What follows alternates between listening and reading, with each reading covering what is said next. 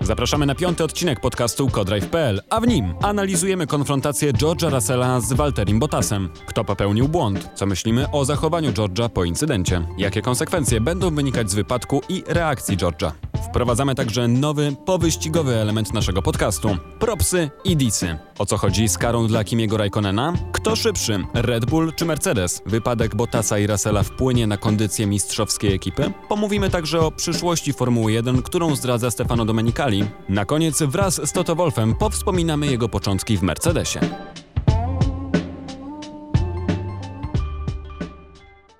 I to był taki weekend, na który chyba wszyscy naprawdę czekaliśmy. Aldona Marciniak, Cezary Gutowski, Jasie Kolejniczak. Dzień dobry wszystkim w kolejnym odcinku podcastu Codrive.pl. I co, wy wróciliście prosto tak naprawdę z samolotów, znowu jesteście w studiu, ale zacznijmy od e, Cezarego i Barcelony. Świetny wynik Roberta Kubicy, w końcu powrót na podium. U ciebie na YouTubie widzieliśmy wywiad z Robertem i on nie kryje w ogóle radości i jest zadowolony z tego, ale też nie ukrywa, że wiedział o tym, że mają szansę na taki wynik już e, tak naprawdę dawno temu. Jak tam było na miejscu? Ja się zobaczy. I od początku już sam wpadasz w tę pułapkę, w którą wpada wielu obserwatorów Wydaje mi się, że dopóki tam się nie pojedzie, to ciężko się jest do tego odzwyczaić. Nie Robert Kubica, mm. tylko Orlan WRT i Louis de la Traz i Ifeije i Robert okay. Kubica wygrywają wyścig w Barcelonie i tak musimy się nauczyć na to patrzeć. E, to po pierwsze, mhm. ten sukces w ogromnej mierze e, rodzi się tak naprawdę podczas przygotowań, rodzi się podczas układania strategii i, i, i planowania tego, na przykład kto, który stint ma jechać, kto kiedy ma jechać w kwalifikacjach. I tutaj nie mam cienia wątpliwości, Robert jest mastermindem za tym wszystkim, co się tam wydarzyło. Robert generalnie jest liderem tego zespołu, nie tylko jeśli chodzi o to, mm, o jazdę samochodem, o to, kto kiedy jedzie i dlaczego, ale także jeśli chodzi o ułożenie tego zespołu, jeśli chodzi o decyzje strategiczne, jeśli chodzi o jego wyczucie kwestii technicznych, bo oni ten wyścig wygrali tak naprawdę między innymi tykiem z oponami. Robert wyłapał coś, czego inni nie wyłapali podczas testów opon i zagrał trochę rajdowo, wymieniając mieszanki, na co pozwalał regulamin w tym jednym wyścigu, bo to się zmieni. Tak więc e, i stąd też jak Robert wysiadł z samochodu, to do niego e, biegli obaj kierowcy e, dziękować mu i uderzać misiaka i w misiaka uderzali szefowie do Roberta i to Robert stał w centralnym miejscu podium, dlatego że to on był centralną postacią w tym zwycięstwie i to nie jest centralną postacią tego zespołu, ale jeszcze raz długi dystans, to oznacza, że rola Roberta jest znacznie większa niż można zobaczyć to tylko i wyłącznie na torze. I mi się wydaje, że to jest taki najważniejszy wniosek z tego weekendu który musimy przyjąć wszyscy. Mówię także o sobie, bo ja też przychodzę z wyścigów sprinterskich. Też zaczynam wchodzić w świat wyścigów długodystansowych, wyścigów, w których są zmiennicy, e, plus jeszcze w świat właśnie Orlan WRT, czyli zupełnie nowej ekipy i to jest też lekcja, którą ja sam wywożę z Barcelony. Mm, Robert mówił o tym, e, o czym ty też zresztą powiedziałeś, że był centralną częścią tą, tej ekipy, ale faktycznie obserwując to, ty widziałeś, że, e, że Robert po prostu jest tam sercem i nadaje temu wszystkiemu rytm? No właśnie to widać. To nie, jest, to nie jest coś, kto ktoś ci powie, czy Robert wyjdzie i się pochwali, e, słuchajcie, wiecie ziomale, że ja tutaj jestem tam głównym ziomem. W te... Nie, nie, nie. E, to, co było widać po Robercie, to faktycznie taki rodzaj, nie wiem, czy to szczęście, czy spełnienie, czy, czy takiej harmonii, czy po prostu widać, że Robert jest w swoim miejscu. E, w końcu, że jest pośród ludzi kompetentnych, w przeciwieństwie na przykład do tego, co działo się w zeszłym roku w DTM-ie, czy e, dwa lata temu w Formule 1. Ludzi, którzy mają e, określony sportowy cel. Tym celem jest zrobienie jak najlepszej roboty, niekoniecznie rozłożenie na łopatki całej stawki, tylko po prostu z tym, co mają wykonanie jak najlepszej roboty. I oni to robią, tak więc znalazł się w środowisku, w którym no, po prostu kwitnie i to, to, to najbardziej widać, to w środowisku, w którym czuje się szczęśliwy.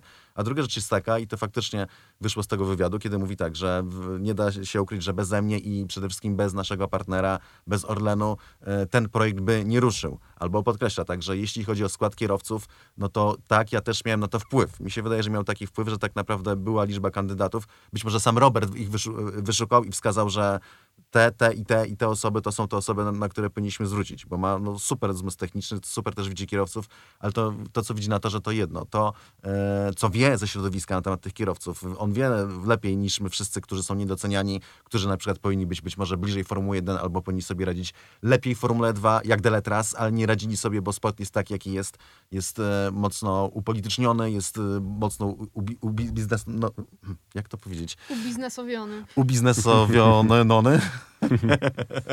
I, I po prostu, że w tych okolicznościach wiele talentów, wielu kierowców z dużym potencjałem się gubi. I to jest też jedna z tych zasług Roberta, że ma teraz tak mocnych zmienników, e, co do których potem malkontenci, bez pojęcia co się dzieje, mówią, że o, że ten Kubica to nic nie zrobił, bo tu Dylet raz pojechał w kwalifikacjach, a Kubica tylko 45 minut. To tak nie działa. To jest długi dystans, to jest sport jeszcze bardziej zespołowy niż Formuła 1. Mimo, że mniej ludzi, no to jednak mamy trzech ludzi w ekipie. I to jest ekipa, w której Robert ma pozycję lidera, której Robert jest e, spin doktorem, tak to ujmijmy. Hmm. Czy to już jest ten moment, w którym można powiedzieć, że Kubica jedzie po wynik w tych y, mistrzostwach, czy jeszcze za wcześnie? Nie, to jest ten moment, bo trzeba powiedzieć, że zmieni się ten e, regulamin. Mi się, to wyjdzie w, jakby w praniu, czy E, ten wyścig w debiucie udało się wygrać trochę trikiem, trochę tym, że te bardziej doświadczone ekipy były być może uśpione i zostały złapane zaskoczenia, a, a Robert e, wymyślił i potem z zespołem opracował strategię inną niż wszystkie ekipy przejazdu tego wyścigu, debiutując w długim dystansie. I także no, zagrał z opanami, jak być może nikt inny nie zagrał, więc trzeba się zastanowić, na ile jest to kwestia tego właśnie, e, a druga rzecz jest taka, że zmienia się faktycznie regulamin, chodzi o to, żeby samochody LMP2 nie były za szybkie, żeby nie zagrażały na przykład podczas Le Mans samochodom z wyższej kategorii, co byłoby niepolityczne. Zresztą tak samo było w Daytonie, w DPI przecież były specjalnie spełniane samochody regulaminowo LMP2, żeby e, nie były szybsze albo nie mogły zagrozić samochodom tym, które teoretycznie powinny być lepsze. Ale się znajdzie dobra załoga i dobrze ustawi to auto, które jest takim prawdziwym autem wyścigowym, bez żadnego e, kersu, bez żadnych hybryd i tego typu pierdół, mówiąc w skrócie, bo to się na tym opiera, e, tylko z wolnosącym, mocnym silnikiem, czyli taki rasowy samochód wyścigowy, to źle wygląda, jakby mógł walczyć z, z autami szybszymi, te, które mają być takie nowoczesne i mają odnosić się do motoryzacji cywilnej, e, bardzo niepolityczne, tak, bardzo na wizerunek, więc ten pakiet zostaje wprowadzony i teraz znowu e, mieliśmy Barcelonę, na której testowano opony i potem były jeszcze dwa dni testów przed weekendem i nagle jedziemy do Austrii. I tu się zaczyna liczyć doświadczenie tych ekip, które już w LMS e startują od wielu lat i nie tylko w LMS, generalnie w długich dystansach, które znają te samochody. Więc tu będzie tak naprawdę wielki znak zapytania, ta Austria, na ile ten debiutujący zespół z nowymi kierowcami e, odnajdzie się w warunkach austriackich. Jeżeli wygrają ten wyścig, to to będzie naprawdę jakiś fenomen. Ale e, na to, że będą w czołówce typu pierwsza, piątka, szóstka, a tak naprawdę bardziej trójka, no to powinniśmy już liczyć. Po tym wyścigu tam na miejscu było zaskoczenie, że WRT pierwsze dojechało? No właśnie, znaczy na miejscu pośród innych obserwatorów być może trochę, chociaż nawet się nie, nie dał tego odczuć, bo nikt nie wiedział czego oczekiwać. Eee, natomiast w zespole WRT nie do końca. W sensie, że tak jakby, to jest to, co też Robert powiedział w naszej rozmowie, że on po 10 okrążeniach w tym samochodzie wiedział, że będzie dobrze. No i że po pierwszym dniu już e, wykombinował strategię, która jego zdaniem powinna zostać użyta na ten wyścig, która potem została sprawdzona jeszcze znowu w testach przed, e, już przed tym weekendem i po prostu była strategią zwycięską. Plus oczywiście ten skład. Ci kierowcy wszyscy są bardzo, bardzo dobrzy. Ty wybierasz się do Austrii? Będziesz e, tam relacjonował to, co się dzieje? Mam nadzieję, bo to jeszcze jakby nie zależy tylko ode mnie, ale, ale taki jest plan. Trzymajmy kciuki za WRT i za to, co będzie się dalej działo. To zmiany regulaminowe. Faktycznie może być to ciekawe, ale miejmy nadzieję, że e, będzie po prostu dobrze. Przenieśmy się do Formuły 1 i do Aldony, która też prosto z lotniska do studia e, zawitała. Jak było na Imoli? Tak na, na początek. Na Imoli było bardzo spokojnie. E, włoscy koledzy śmiali się, że tak naprawdę ja nie poznałam prawdziwej Imoli, będąc tam pierwszy raz, ponieważ prawdziwa Imola zaczyna się od godzinnego korka przynajmniej na dojeździe, a tym razem nie było kibiców, więc rzeczywiście do tej e, małej wioski, bo e, Imola jest malutkim miasteczkiem, jechało się bardzo, bardzo spokojnie. To, co było takim znakiem rozpoznawczym weekendu, to zmienna pogoda. Naprawdę, właściwie codziennie prognozy się zmieniały, codziennie ja zapowiadałam jedno, potem było co innego, codziennie byłam źle ubrana do, na tor w stosunku do tego, co się tak naprawdę działo i ostatecznie i ostatecznie też to miało duży wpływ na wyścig, bo pewnym momencie już nikt nie spodziewał się mokrego wyścigu. Wszyscy mówili o tym, że, że, że te przewidywania się nie sprawdziły, że wyścig jednak będzie suchy, po czym godzinę przed startem zaczęło naprawdę dość konkretnie padać i, i, i to nam było jednym z tych czynników, który sprawił, że ten wyścig był mm, tak y, ciekawy. Ale myślę, że bez wątpienia ten wyścig wszystkim nam zapadnie w pamięć pod koniec sezonu. Znajdzie się on w highlightsach, a to z powodu takiego który wszyscy widzieliśmy w niedzielę, czyli że manewr wyprzedzania George'a Russella na Walterim Bottasie. Dużo hałasu tutaj się od razu pojawiło za sprawą samego tak naprawdę George'a, który wychodząc z rozbitego bolidu uderzył Walteriego, coś jeszcze do niego krzyczał. Walteri mówi, że nie wie za bardzo co. George opublikował oświadczenie po całym tym e, wydarzeniu, przepraszając za, za to, co, co zrobił. E, nie będę tutaj może całego tego oświadczenia czytał, ale e, to, co najważniejsze tak naprawdę, to jest przepraszam Walteriego i mój zespół i w ogóle wszystkich, którzy poczuli się źle przez to, co zrobiłem. Nie byłem sobą i oczekuję od siebie więcej i wiem, że inni również tego oczekują.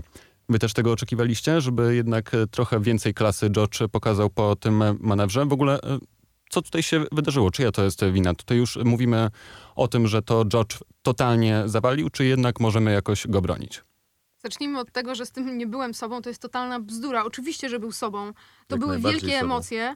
E, dla niego walka o, e, o, o- o te punkty, walka z Walterim Bottasem, to wszystko, co on powiedział tuż po wyścigu, czyli to, że, że uważa, że Bottas się bronił przed nim ostrzej, niż by się bronił przed kimkolwiek innym, on to naprawdę myśli.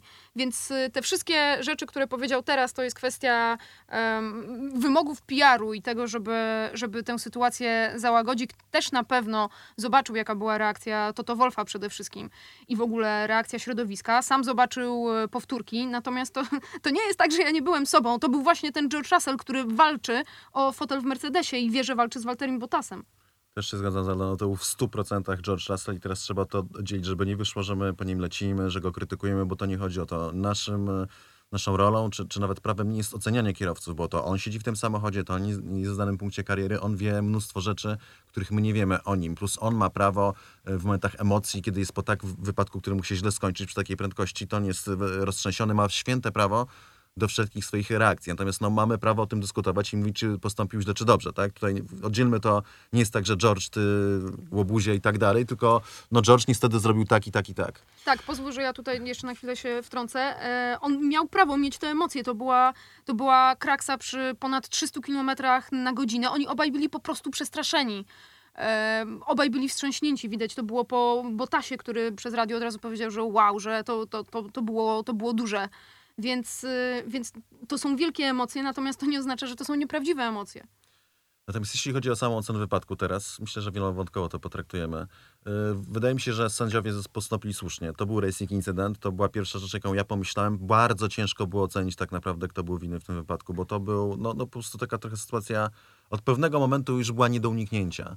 I jestem w stanie zrozumieć obie strony. Yy, Bardziej Bottas oczywiście, bo Bottas po prostu idzie swój wyścig, ma niedogrzane gumy, stara się trzymać suchego śladu, wie, że jak zejdzie z, suchego śladu, to będzie no, w opałach po prostu.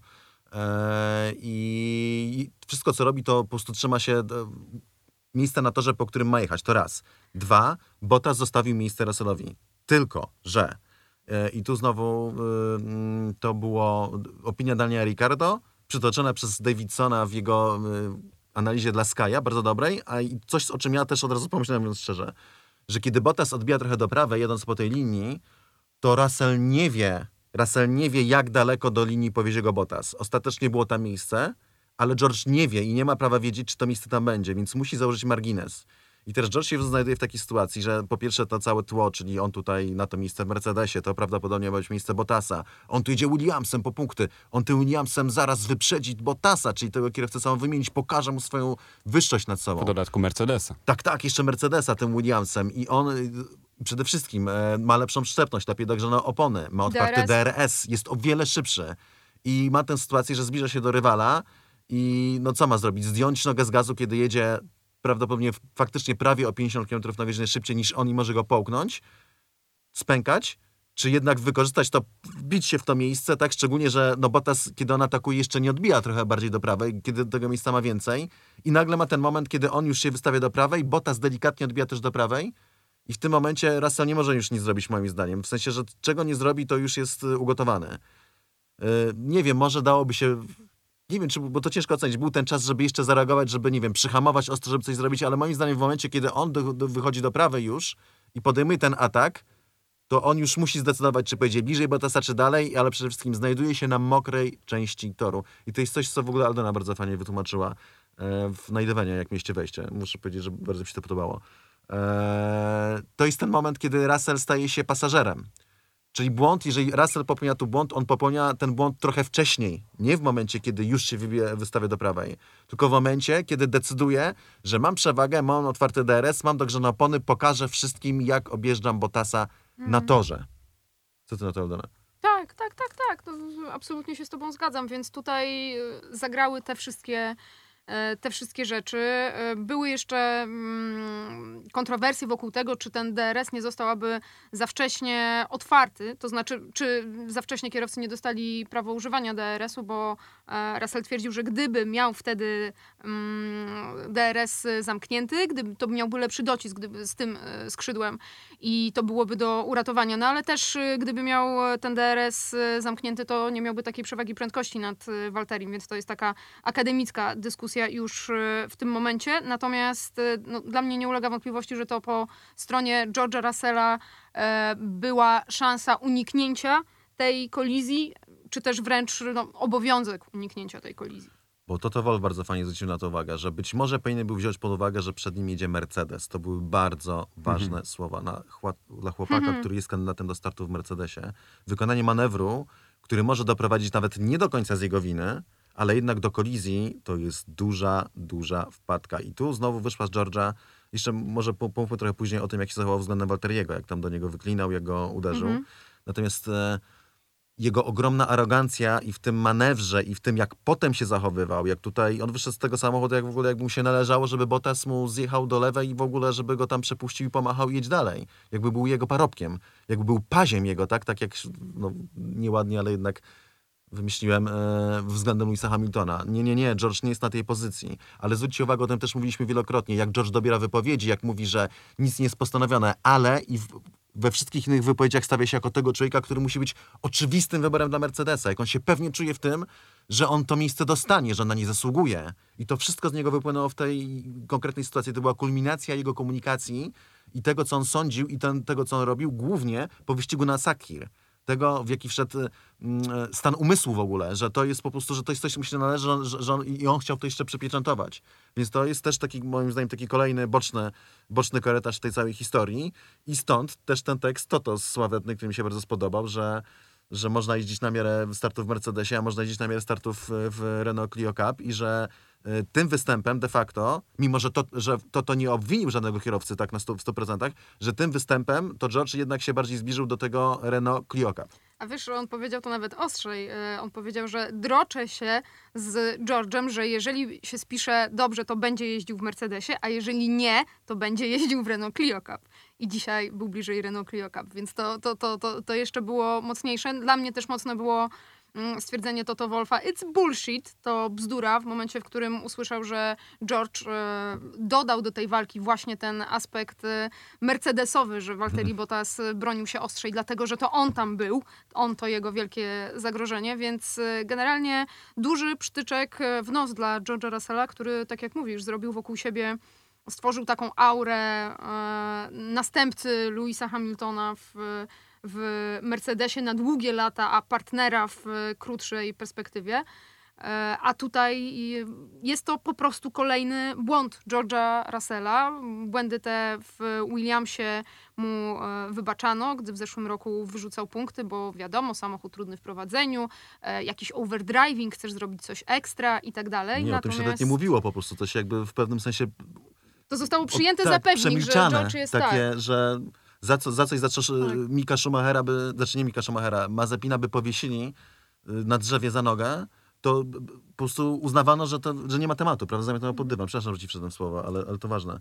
Tak, oczywiście masz rację. I teraz to jest po prostu oczywisty błąd y, Russella i myślę, że zostanie mu to zapamiętane. No, powinno zostać to zapamiętane. Niesamowite ile wątków e, urodziła ta sytuacja na to, że tak naprawdę ja oglądając e, wyścig e, tak naprawdę od razu pomyślałem o tym, że George sam wybrał to, że pojechał mokrą nitką i sam zdecydował się na wyprzedzanie po mokrym torze. Dlatego zastanawiam się, czy w ogóle ta dyskusja o tym, czyja to jest wina, nie powinna się zacząć od tego, że to George podjął to ryzyko, będąc na suchej mieszance i wyprzedzając po mokrej e, części toru. Ale o tym to można rozmawiać. Coś, co zarobić tutaj. Świetna konkluzja, muszę ci powiedzieć. Naprawdę fajnie to zebrałeś. Po prostu taki, w sumie taki prosty punkt wyjścia, który chyba... Mm. Ale wówczas byśmy nie gadali tyle.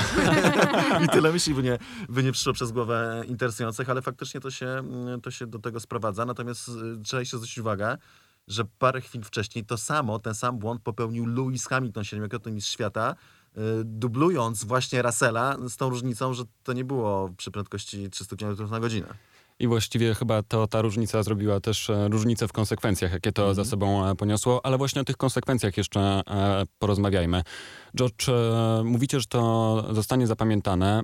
Ja zacząłem się zastanawiać, czy to nie jest incydent takiego może kalibru, jak jakieś nieudane wyprzedzania Charlesa Leclerca czy Maxa Verstappena, gdzie po prostu wykonują mega overdriving i chcą pokazać, nie zawsze się udaje, ale koniec końców czy gdyby nie to, że George zachował się tak, jak się zachował po wyjściu z bolidu, to czy jednak ta sytuacja nie byłaby e, odwrotna, że George byłby chwalony za to, że próbował i to w dodatku po mokrym torze. To, że nie wydało, to inna kwestia. Nie, i wydaje mi się, że elementem zachowania tego George'a to było co, e, przeczucie podskórne. Być może jeszcze tego nie miał przed oczami, ale on to starał się tymi emocjami przykryć tym, i, i tym podejściem fakt, że tak naprawdę w, w głębi serca, bo to jest świetny kierowca, on sobie zdawał sprawę, że tak naprawdę to on dał ciała i wyszedł po prostu w takim samozaprzeczeniu, po prostu jeszcze z takim podwójnym uderzeniem, właśnie z taką arogancją i to uderzenie, co mówi, że to nie było uderzenie w kask Botasa i mówienie, że, że próbowałeś nas zabić i tak dalej, to takie, cały ten, to był po prostu efekt tego, że tak naprawdę w głębi serca, bo tak są takie mechanizmy, tak, w życiu, że często mhm. najbardziej wybuchamy, kiedy tak naprawdę w głębi serca wiemy, że to my jesteśmy źródłem problemu. Eee, Taką mam teorię o psychologi y, psychologiczną teraz. A Walteri Bottas na spokojnie pokazał środkowy palec i dalej się w tę dyskusję nie wdawał. To zostawmy ten fińsko-brytyjski pojedynek, niech on trwa dalej i hmm, ciekawe, czy jeszcze takie wyprzedzanie będziemy oglądać w tym sezonie, kiedy to George będzie wyprzedzał Walteriego. Myślę, że wszyscy byśmy wstrzymali w tym momencie oddech. Za to niezadowolony z efektów tego wyścigu może być Kimi Raikkonen. Rozumiecie, dlaczego dostał karę 30 sekund? No powiem szczerze, że próbowałem się temu przyjrzeć w pośpiechu szukając program e, i tak przeszedłem po łebkach i, i, nie zrozumiałem, a potem jak sobie pomyślałem, że mam do tego wrócić, to mi rozbolała głowa, więc, więc ja nie do końca rozumiem, o co mi chodziło. Ja przeczytałam kilka razy tę decyzję sędziów, e, żeby ją dobrze zrozumieć. Rzeczywiście jest to skomplikowane, jest to bezsensowne, jest to kara, której sami sędziowie tak naprawdę nie chcieli dawać. Otóż o co chodzi? E, przed wznowieniem wyścigu, który to, które to wznowienie odbywało się za samochodem bezpieczeństwa e, podczas startu lotnego, Kimi Raikkonen obrócił się i stracił dwie pozycje. Wrócił na tor i w tym momencie przepisy stanowią, że ma możliwość wręcz ma obowiązek odzyskać te dwie pozycje, e, natomiast ma to zrobić zanim e, przekroczy pierwszą linię safety car. Kimi Raikkonen na początku dostał instrukcję od Alfa Romeo, że ma odzyskać te dwie pozycje. Potem jednak okazało się, że zgasły już samochodu, y, światła samochodu bezpieczeństwa, więc zespół powiedział Kimiemu, żeby jednak został tam, gdzie jest i na mokrym nie wyprzedzał, a oni się skonsultują z kontrolą wyścigu odezwali się do kontroli wyścigu, jaka jest interpretacja przepisów w takiej sytuacji, nie dostali odpowiedzi, było za mało czasu. A co stanowią przepisy? Że jeżeli nie odzyskasz tej e, pozycji przed pierwszą linią safety cara, a Alfa Romeo zagrała bezpiecznie i kazała Kimiemu zostać e, na tych dwóch pozycjach niżej, to masz obowiązek przejechać przez y, pit lane, czyli zjeżdżasz do pit lane i dołączasz do wyścigu dopiero wtedy, kiedy wszyscy po starcie lotnym miną wyjazd y, z pit lane. Więc y, no, przewinienie jest kuriozalne, a to, co jeszcze sprawia, że, że, że jest w tym pewna sprzeczność, to to, że o ile podczas normalnej neutralizacji nie możesz, czyli jazdy za samochodem bezpieczeństwa, nie mówię o wirtualnym samochodzie bezpieczeństwa, nie możesz odzyskać pozycji, którą straciłeś, czyli mieliśmy przykład w tym samym wyścigu. Sergio Perez obrócił się, stracił dwie pozycje, e, po czym stwierdził, że jednak one mu się należą i e, wyprzedził dwa samochody, dostał, dostał za to... Karę. Oczywiście, i dostał za to karę, czyli podczas normalnej neutralizacji nie możesz, a podczas jazdy za samochodem bezpieczeństwa tuż przed startem lotnym musisz. Bo jak tego nie zrobisz, bo jak tego nie zrobisz, to wtedy masz przejechać przez, e, przez pitlane i e, co gorsza, kara za to jest e, obowiązkowa, to znaczy to nie jest kara uznaniowa, że sędziowie mm. mogą uznać, że że, że, że jej nie dają, e, tylko jest to kara obowiązkowa. W związku z tym w decyzji sędziów to dokładnie tak e, zostało sformułowane, że ponieważ kara jest obowiązkowa, sędziowie nie widzą alternatywy e, niż pozostanie w konsekwencji dla tego, jak ta kara wcześniej była stosowana, a jest stosowana w ten sposób też w innych seriach mistrzowskich FIA i dla utrzymania tej konsekwencji nakładają karę. Ta kara to 10 sekund stop and go, ponieważ oczywiście nie została odbyta w wyścigu, to zamienia się w 30 sekund doliczonego do czasu. E, więc y, no, Alfa Romeo była tu bardzo rozgoryczona i wcale im się nie dziwię, ponieważ nie dość, że już zapłacili karę, bo e, Kimi stracił te dwie pozycje, czyli do e, wznowienia wyścigu startował dwie pozycje niżej niż powinien, dowiózł je nie dał się wyprzedzić ani, nie wiem, Fernando Alonso czy, czy, czy Sergio Perezowi, to jeszcze 30 sekund y, kary za, za to, że chcieli najpierw się skonsultować, y, co mają robić i postąpić bezpiecznie, a nie kazali Kimiemu od razu odzyskać tej pozycji na mokrym torze. Strata punktowa też hmm. w związku z tym. E, natomiast to, A te co... dwa punkty to na koniec one mogą być bardzo ważne w walce o Mistrzostwo Świata, naprawdę. Znaczy, znaczy świata by... może nie. Chyba, że w trzeciej lidze. W klasyfikacji Mistrzostw Świata to miałem Tak, tak, tak. E, że po pierwsze też mi się zdawało, jak o tym mówiłaś coraz bardziej, że to jest jakaś naleciałość nie, z, że to nie jest jakby docelowo regulamin sportowy dla Formuły 1, tylko to jest jakiś element regulaminu sportowego generalnie opracowanego w ogóle dla FA i dla różnych kategorii. To po pierwsze być może nieadekwatnie. To jest kuriozalne, że on nie może już, dobrze, nie wyprzedził przed linią safety cara, niech jedzie na tej pozycji, na której jest. Dlaczego ma stracić wszystko i jechać, e, zjeżdżać do boksu? Mm. Wygląda to dziwnie. Pewnie jest na, na to jakieś uzasadnienie. Być może ma jeszcze odniesienie do lat 60., kiedy ten przepis mógł powstawać, na przykład, bo takie kwiatki też się zdarzają. Naprawdę takie rzeczy się zdarzają. Natomiast to, co jest ważne w tym, to także, że ostatecznie to Alfa Romeo powinna mieć człowieka, jednego, wystarczy jeden, który powie tak, teraz wyprzeć przed linią safety cara. Nie, że muszą pytać, nie, że muszą sprawdzać. Jednego człowieka, który ma ogarnięty regulamin, który ma regulamin w jednym palcu. Na przykład taką osobą Ferrari był swojego czasu Stefano Domenicali e, kiedy był wtedy dyrektorem sportowym, teraz jest szefem e, całej Formuły 1 i był ten słynny wyścig, to było chyba Grand Prix Austrii, kiedy Michael Schumacher wygrał wyścig, przejeżdżając przez e, linię mety w boksach, zjeżdżając na karę już po przejechaniu linii mety, bo to Domenicali wypatrzył w regulaminie, że w tych zawiasach czasowych, e, kiedy jest tyle i tyle okrążeń do końca, e, Schumacher nie musi zjeżdżać do boksu i że ostatecznie doliczą mu tylko, tylko 10 sekund e, postoju do wyniku wyścigu. I, do, I po tym incydencie dolicza się 30 sekund, bo wtedy FIA uznała, że ok, że jak mamy taki kurczek w regulaminie, no to to jest za mało doliczyć 10 sekund, kiedy jakby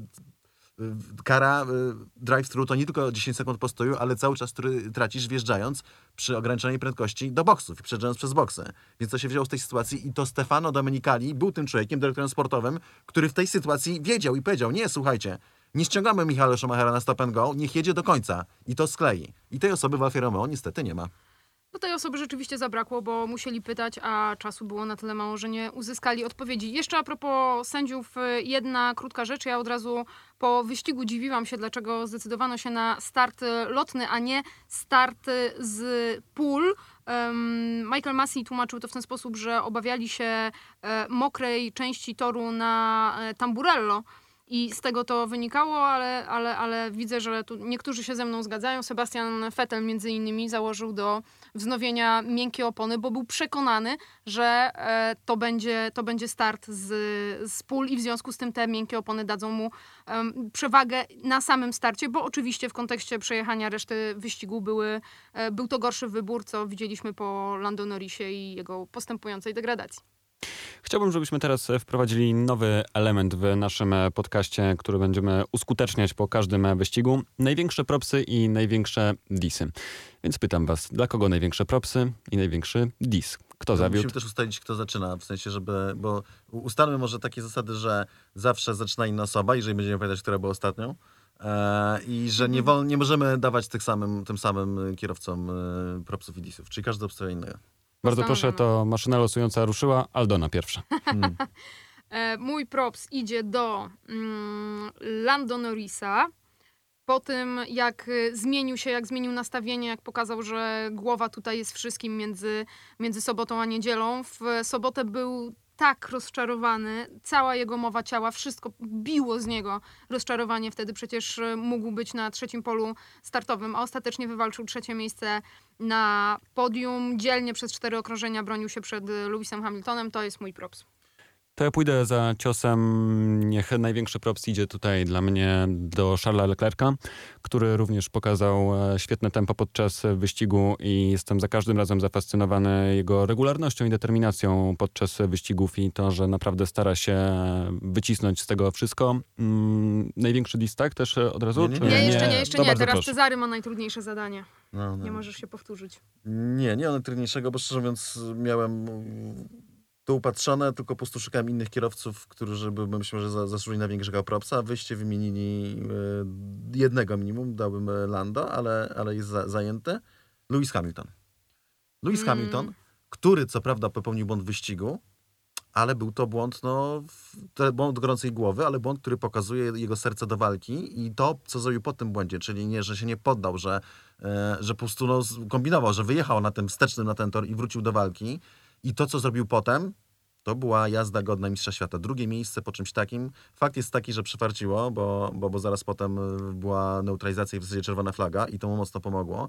Cały czas jednak to, co wykonał na torze, po takim zagraniu wyglądało bardzo imponująco. Plus jeszcze y, mały propsik dla Lewisa za to, y, jak po starcie, mimo że przegrał start z Maxem Verstappenem, jak wchodził, jak opóźnił hamowanie do pierwszego zakrętu.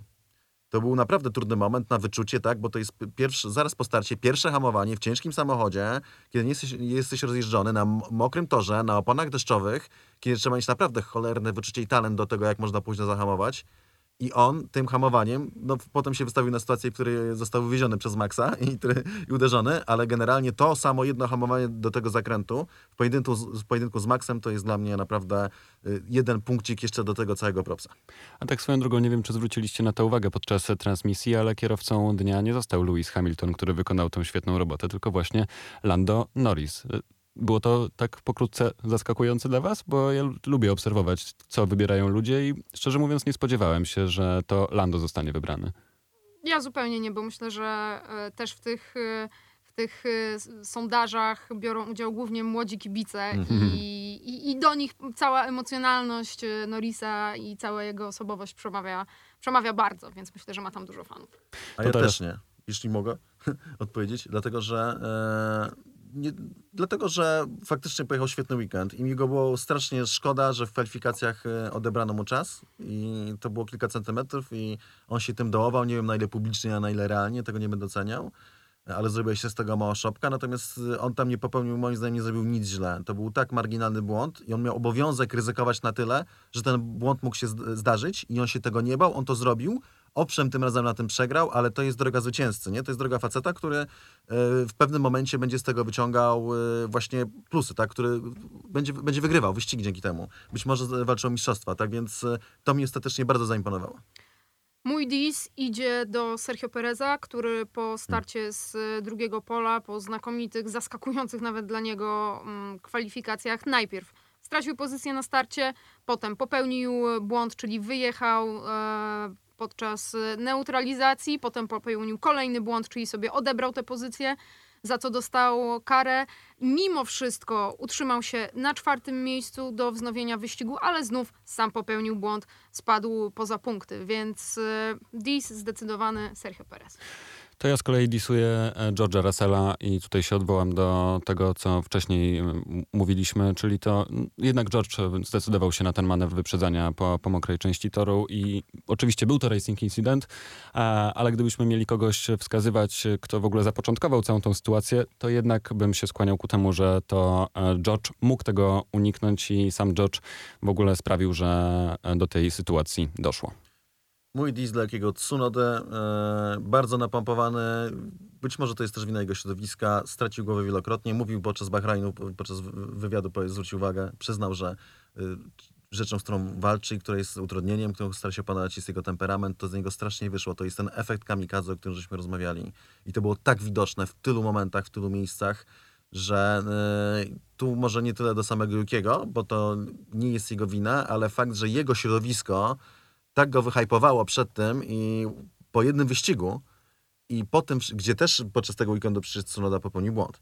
E, jak po tym wszystkim e, mm, Tsunoda pokazuje coś takiego, prawie w każdej sesji, to to jest po prostu jeden wielki dis, y, może nawet bardziej dla szefów Red Bulla niż dla, znaczy Red Bulla w sensie Alfa Tauri i Red Bulla, no, to są zespoły y, siostrzane, tak? E, za to, że wykreowali sytuację, po której nagle Tsunoda pokazuje, że jednak daleko mu jeszcze do, jak to zapowiedział e, Helmut Marko, e, do tego, żeby być przyszłym, żeby być pierwszym japońskim mistrzem świata. Nie? To było bardzo, bardzo na wyrost. To jeszcze Cezary, a propos twojego wyboru Propsa i Louisa Hamiltona, zobaczcie, że to też pokazuje, ile prędkości było w tym Mercedesie w ten weekend, więc mimo, że wygrał Max Verstappen, to ja bym się zastanawiała, kto by tutaj szybszy, czy Red Bull, czy Mercedes. E, Okej, okay, to może była kwestia Louisa Hamiltona, bo przecież Valtteri Bottas po starcie z ósmej pozycji nie zrobił tego samego, co Louis, gdy e, wznawiał wyścig e, jako dziewiąty i awansował na podium. Um, ale jednak moim zdaniem to pokazuje moc tego samochodu. Tutaj nie chcę polemizować szczególnie z Toto Wolfem, a też z Robertem, który mówił przed sezonem, że Mercedes się ogarnie. E, a Toto Wolf powiedział, że pokazali, że mają prędkość wyścigu, że są bardzo szybcy, a że e, no, tylko z kwalifikacjami muszą coś zrobić. Ale wydaje mi się, że jednak były jeszcze szereg okoliczności, poza tym, że Mercedes świetnie zareagował, że zrobili to, co mówił Andy Szowlin, że zrobią, świetnie przygotowali ustawienia bazowe, e, w tych ustawieniach szukali prędkości, co akurat było do przewidzenia, że głównie w ustawieniach, bo, bo jest mało kasy na, na, na, zmianę samochodu. Poza tym wszystkim był szereg okoliczności, który bardzo sprzyjał Mercedesowi i to był ten konkretny tor i te konkretne warunki. Czyli o wiele chłodniejsze warunki, bardzo to przeszkadzało Mercedesowi, jeśli chodzi o e, starty w Bahrajnie. O wiele wyższa przyczepność toru i wyższa przyczepność mechaniczna maskuje trochę kwestie e, wynikające z e, niedociągnięć aerodynamiki i przede wszystkim balansu aerodynamicznego. I trzecia rzecz, e, tor, na którym mocno nie wieje. Tor nie otwarty, tylko tam są drzewa naokoło, są parkany, czyli w przeciwieństwie do toru pustynnego, e, jak Sakhir. E, no, no, miejsce, w którym Mercedes nie był podatny na tą swoją słabość, czyli na szczególnie te boczne wiatry, które go destabilizują. Więc te czynniki, oprócz tej roboty, którą zrobił Mercedes, też zagrały na rzecz tego wyniku, co oznacza, moim zdaniem, że to jeszcze nie jest ten moment, kiedy Mercedes wszedł na poziom Red Bulla. Natomiast trzeba do tego dodać, że Moim zdaniem Red Bull jest najszybszy, ale Mercedes ciągle jest najlepszym e, zespołem. E, a po drugie, no jednak Red Bull jest zawodny, jest awaryjny. Mają dużo problemów technicznych, z czym Mercedes aż takich problemów nie ma. Ja zastanawiam się, czy problemy Mercedesa nie pojawią się po tym wyścigu, gdy będą musieli policzyć, ile będzie kosztowała naprawa bolidu hmm. Walteriego Bottasa. Tak zwrócił na to uwagę Toto Wolf, że, że spisanie na straty całego, całego nadwozia to też może być problem w rozwoju tego auta w tym roku, biorąc pod uwagę ograniczone środki, bo biorąc pod uwagę limit budżetowy, więc na pewno Valtteri Bottas i George Russell tutaj nie ułatwili zadania swoim szefom. Przejdźmy w takim razie do przyszłości Formuły 1. Stefano Domenicali mówił wiele ciekawych e, rzeczy, a zacząłbym od e, tego, co już nastanie w przysz przyszłym roku, czyli Grand Prix Miami pojawi się w kalendarzu. Podoba wam się taka wycieczka do Stanów? Bardzo, bardzo, bardzo. E, chciałem, Welcome chciałem to powiedzieć Miami. tak, iż byłem w Miami w styczniu tego roku i Podobało mi się bardzo na Florydzie. Floryda jest bardzo fajna. Miami jest e, fajnym miastem z dużą, fajną energią. Niestety hotele są cholernie drogie, nawet podczas podczas COVID-a, kiedy są wiele tańsze niż by były, są bardzo drogie, więc tutaj powiedzmy e, z, z tym będzie problem. Natomiast e, no, Formuła 1 potrzebuje drugiego wyścigu w Stanach Zjednoczonych, bez cienia wątpliwości. To jest super ważny rynek, którego Formuła 1 dotąd nie podbiła. To jest coś, czemu Berniemu, co Berniemu nie wyszło. Nie to, żeby się jakoś szczególnie starał, starał się nie tak bardzo. Teraz, kiedy Formuła 1 jest jakby w posiadaniu amerykańskiego koncernu i rządzą nią Amerykanie, e, znaczy rządzą od strony marketingowej i finansowej, no bo wiadomo, że jeśli chodzi o kwestie przepisów i, i jak, zarządzania jakby tym, jak to działa, no to Europa, tak, to jest europejska ciągle seria. Natomiast odkąd e, finansowo rządzą nią Amerykanie, no to, no to ten rynek się dla Formuły 1 otwiera i to jest bardzo ważne. Pewnie, że tak. Dla mnie było jasne od momentu, kiedy e, Liberty Media przejęło Formułę 1, że prędzej czy później ten drugi wyścig w Miami zostanie zaplanowany. Mówię zaplanowany, bo sam ten kontrakt y, długi, dziesięcioletni jeszcze niewiele znaczy niestety w czasie pandemii. Taka Kanada też ma kontrakt do 2029 roku, a nikt y, w padoku nie spodziewa się, że w tym roku ten wyścig się odbędzie, mimo że nikt oficjalnie nie chce tego jeszcze przyznać. Y, muszę wam powiedzieć, że dawno nie widziałam tyle ważnych figur w padoku naraz, co, co na Imoli. Nie wiem, czy była to kwestia tego, że to był pierwszy europejski wyścig sezonu, czy jednak tam szefowie czegoś jeszcze, aby nie ustalili, bo ciągle tylko pod y, wejście podjeżdżały czarne limuzyny, z których wysiadali panowie w garniturach. Spotkanie mieli też y, szefowie. teamów, więc y, zobaczymy, czy, czy wkrótce nie będą jakieś kolejne ogłoszenia padały z rzeczy, które mogły tutaj zostać postanowione. Stefano Domenicali mówi także o rozwoju, nazwałbym to hmm, chyba strategicznym takim rozwojem e, Formuły 1, bo mówi e, o tym, że mają podpisane kontrakty z zespołami, e, że są teraz limity budżetowe, że generalnie formuła się bardzo dobrze rozwija, jest stabilna i że cały czas inwestorzy pukają do drzwi Formuły 1 e, i że cały czas starają się sięgać do następnych e, rynków. I zastanawiam się, czy to ta strategia ma trochę prowadzić do tego, że właśnie ci młodzi kibice zaczną coraz częściej sięgać po Formułę 1, e, że stanie się to coraz bardziej masowy i być może mm, już nie tak ekskluzywny, ale bardziej atrakcyjny sport dla takiego normalnego kibica, który teraz będzie mógł nie tylko włączyć piłkę i od połowy meczu dołączy i będzie wiedział o co chodzi, ale także Formułę 1. To ja tylko szybko, jeśli pozwolisz, zacznę, bo jedna rzecz mi przyszła do głowy, jak tylko powiedziałeś o tych młodych kibicach. E, może Państwo e, zwrócili uwagę, jeśli nie, to to powiem, że od tego sezonu jedno z pytań e, do kierowców, które zazwyczaj zadają tylko dziennikarze, zadaje dziecko.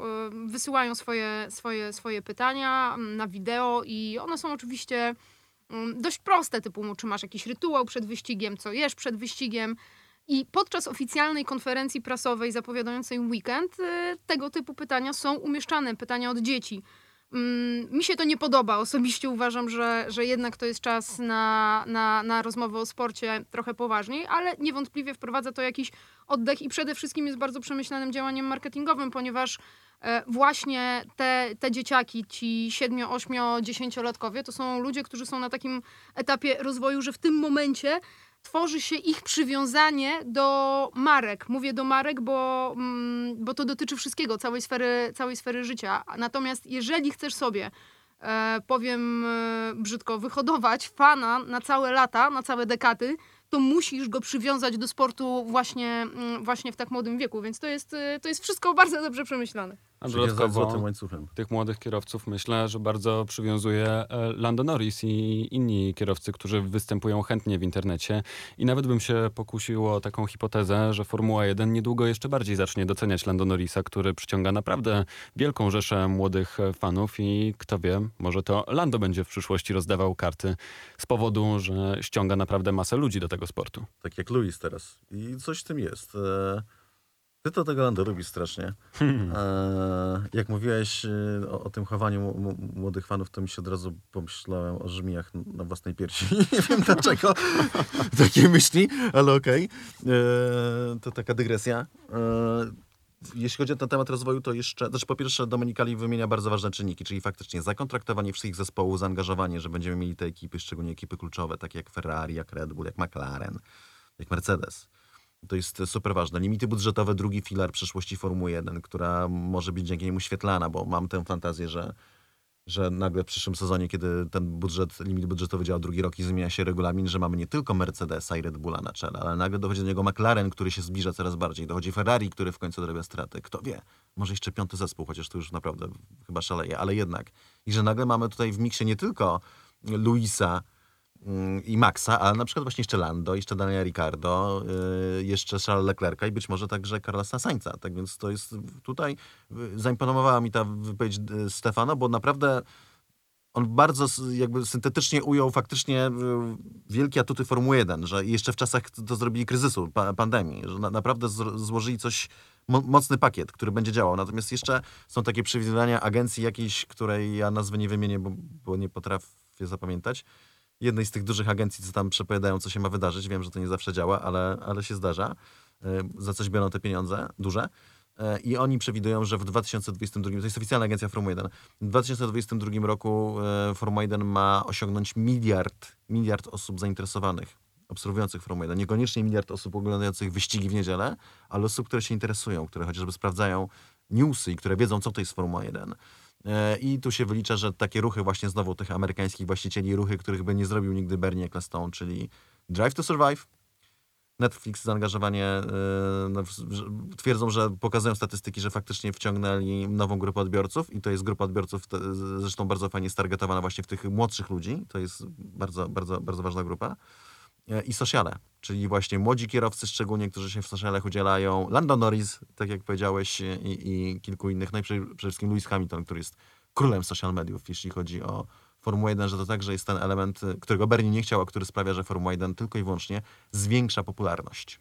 A to byłoby naprawdę miłe, gdybyśmy mogli wychodzić na każde jakieś spotkanie towarzyskie i znalazłoby się wiele osób, z którymi można o Formule 1 gadać. Trzymam kciuki za to, żeby Formuła 1 się rozrastała i żeby rywalizacja cały czas się nakręcała, bo bez tego to i zainteresowania wcale tak dużego mm, nie będzie. Na koniec, yy, tak trochę anegdotycznie myślę o Toto Wolfie, który zaczynał swoją yy, przygodę w Mercedesie. Bardzo ciekawą historię opowiada i mówi o swoim pierwszym dniu. A mówi tak, pierwszego dnia wszedłem do siedziby, wszedłem do recepcji, usiadłem e, i to nie wyglądało jak zespół Formuły 1. Leżał e, na stole stary Daily Mail i dostałem z, e, kawę, kawę z zaschniętymi pozostałościami i nie mogłem uwierzyć, że to jest zespół Formuły 1. Dalej Toto Wolf mówi o tym, że to było dla niego bardzo ważne, żeby zlikwidować te wszystkie detale, bo uważa, że zespół Formuły 1 powinien być na każdym szczeblu idealny i to, że w recepcji jest zaschnięta kawa na filiżance, to źle świadczy o zespole. I to chyba dzisiaj też świadczy o potędze Mercedesa i właśnie taka dbałość o detale wyszła od tej filiżanki kawy. To jest klucz i tutaj absolutnie ogromna inteligencja Toto Wolfa i zna, zna, znajomość natury rzeczy nie tylko w Formule 1, ale generalnie w życiu, że są pewne oznaki, szczególnie w organizacjach, które dają ci sygnał, jak ta organizacja jest prowadzona i, i jakie ma priorytety. I faktycznie to się zaczyna od tej brudnej szklanki kawy, a kończy się na tym, że mamy absolutnie perfekcyjną machinę, jaką jest Mercedes. Przecież te wszystkie sukcesy, jakie, wynikają, jakie odnosi Mercedes, wynikają z tego, że to jest po prostu idealna, niemiecka, super, de facto naprawdę nie niemiecka, bo siedziba Wielkiej Brytanii, ale team niemiecki, prowadzony przez Austriaka, idealnie naoliwiona maszyna złożona z idealnych komponentów, dobranych, czasami wymienianych, ale zawsze świetnie wstawianych. Przez wszelkie zmiany regulacji w tej maszynie typu, że nie wiem, odchodzi Paddy Lowe, który chyba ostatecznie nie był aż takim kluczowym pracownikiem, ale jednak na ważnym stanowisku. Y, czy teraz James Allison odchodzi, znaczy odchodzi, zmienia stanowisko, nie będzie szefem technicznym. Y, co by się nie działo, wszystkie trybiki wskakują na swoje miejsce i działają idealnie. I to zaczyna się od tej szklanki kawy, bo to, co trzeba też wiedzieć o Formule 1, i to jest jedna z, jeden z tych elementów, które zawsze mnie wzrusza, bo moim zdaniem bardzo dużo mówi o życiu, jak tak naprawdę wszystko funkcjonuje. Dbałość o najmniejsze detale. I wiadomo, że ta czysta szklanka e, kawy, ona nie sprawi, że samochód pojedzie szybciej, ale podejście, filozofia prowadzenia całej ekipy i patrzenia na nią jako całość, czyli e, od kierowcy poprzez głównego inżyniera aż do sprzątaczki, że jak to funkcjonuje, że to globalne spojrzenie czyni z niego najlepszy zespół Formuły 1. I to jest oczywiście moim zdaniem ogromna zasługa Toto Wolfa, Dużo się mówi o tym e, kurtuazyjnie, że to Ross Brown budował te podwaliny tego sukcesu, bo to przecież on był szefem, jak sprzedał Mercedes, Ross Brown był szefem Hondy. Honda odchodziła z Formuły 1. Ross Brown był szefem Hondy.